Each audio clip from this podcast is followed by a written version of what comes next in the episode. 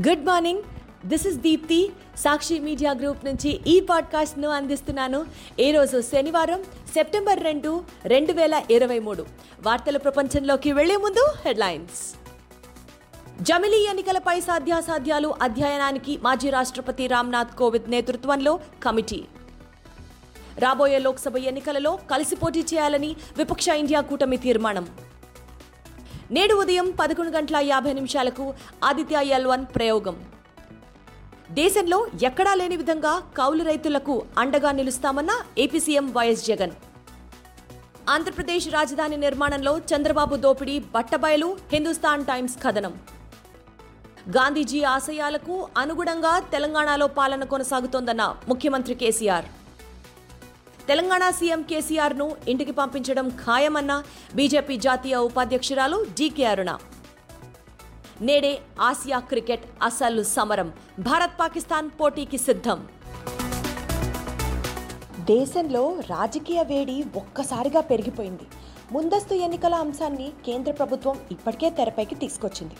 దానికి మరింత బలం చేకూర్చేలా వన్ నేషన్ వన్ ఎలక్షన్ సాధ్యాసాధ్యాలపై అధ్యయనం చేయడానికి మాజీ రాష్ట్రపతి రామ్నాథ్ కోవింద్ నేతృత్వంలో ఒక కమిటీని ఏర్పాటు చేసింది.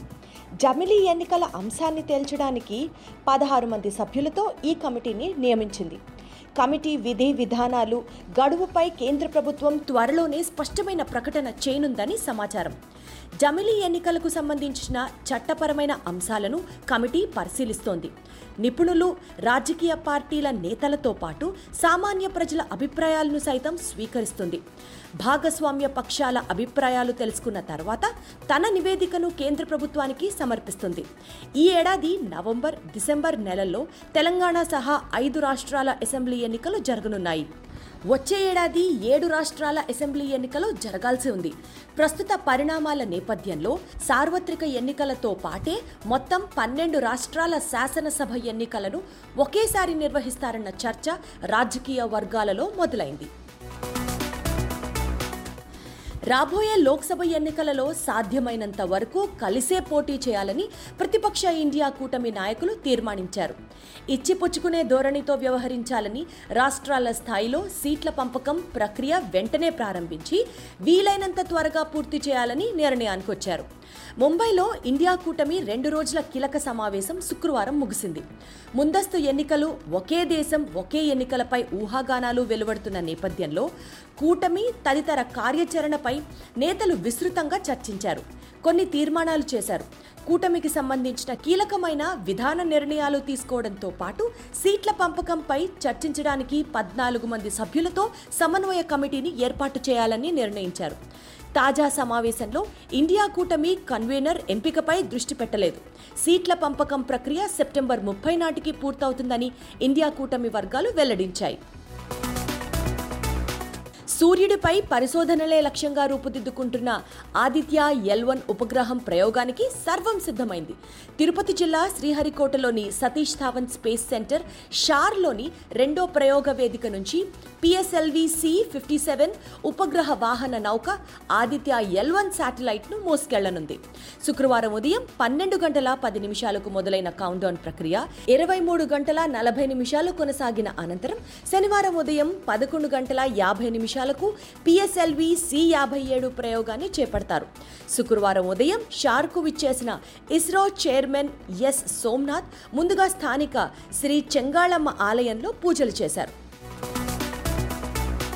దేశవ్యాప్తంగా ప్రతికూల వాతావరణ పరిస్థితులున్నాయని ముఖ్యమంత్రి వైఎస్ జగన్మోహన్ రెడ్డి చెప్పారు. ఈ నేపథ్యంలో రాష్ట్రంలో రైతులను ఆదుకోవడానికి ఈ క్రాప్ నమోదుపై ప్రత్యేక దృష్టి పెట్టాలని అధికారులకు ఆదేశించారు. రైతులను ఆదుకునే చర్యలకు ఈ డేటా చాలా కీలకమని స్పష్టం చేశారు. పశుగ్రాసానికి ఎక్కడా ఇబ్బంది లేకుండా చర్యలు తీసుకోవాలన్నారు. దేశంలో ఎక్కడా లేని విధంగా కౌలు రైతులకు మన ప్రభుత్వం అండగా నిలుస్తోందని గుర్తు చేశారు. వర్షాభావ పరిణామాల నేపథ్యంలో రాష్ట్రంలో వ్యవసాయ రంగం పరిస్థితులపై ముఖ్యమంత్రి జగన్ శుక్రవారం తన క్యాంప్ కార్యాలయంలో మంత్రులు అధికారులతో ఉన్నత స్థాయి సమీక్ష నిర్వహించారు.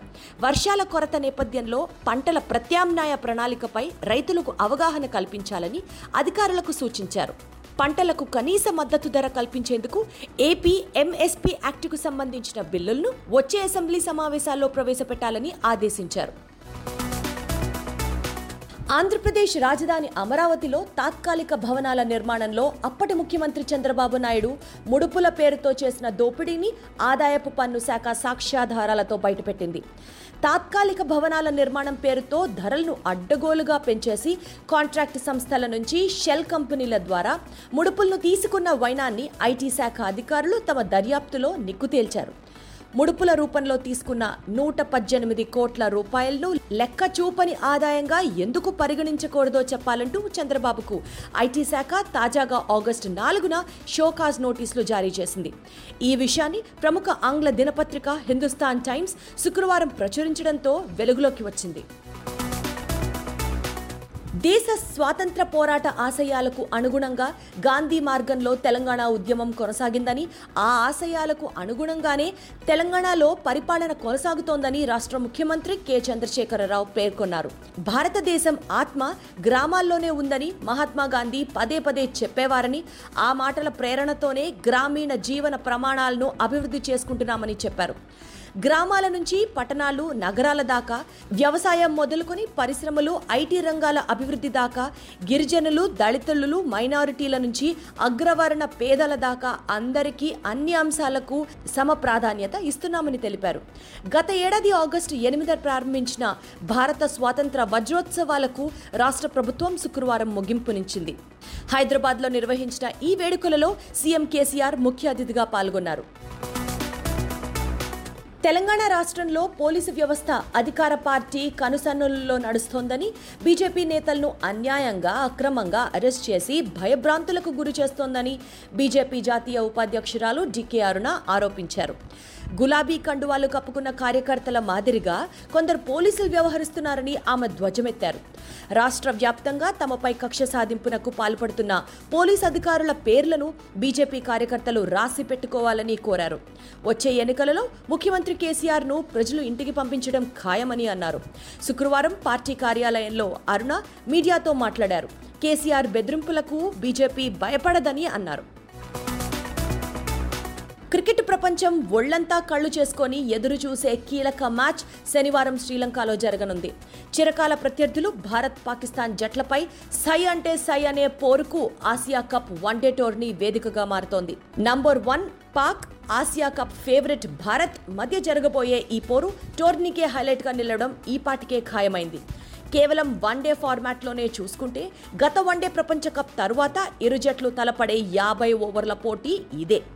గత ఏడాది జరిగిన టీ ట్వంటీ వరల్డ్ కప్లో విరాట్ అద్భుత ప్రదర్శన తర్వాత ఇరు జట్లు ఇప్పుడు తలపడుతున్నాయి. ఈ మ్యాచ్ మధ్యాహ్నం మూడు గంటల నుంచి స్టార్ స్పోర్ట్స్లో ప్రత్యక్ష ప్రసారం కానుంది. ఇవి ఇప్పటి ముఖ్య వార్తలు. మరిన్ని లేటెస్ట్ న్యూస్ అప్డేట్స్ కోసం సాక్షి డైలీ సాక్షి టీవీ సాక్షి డిజిటల్ను ఫాలో అవ్వండి.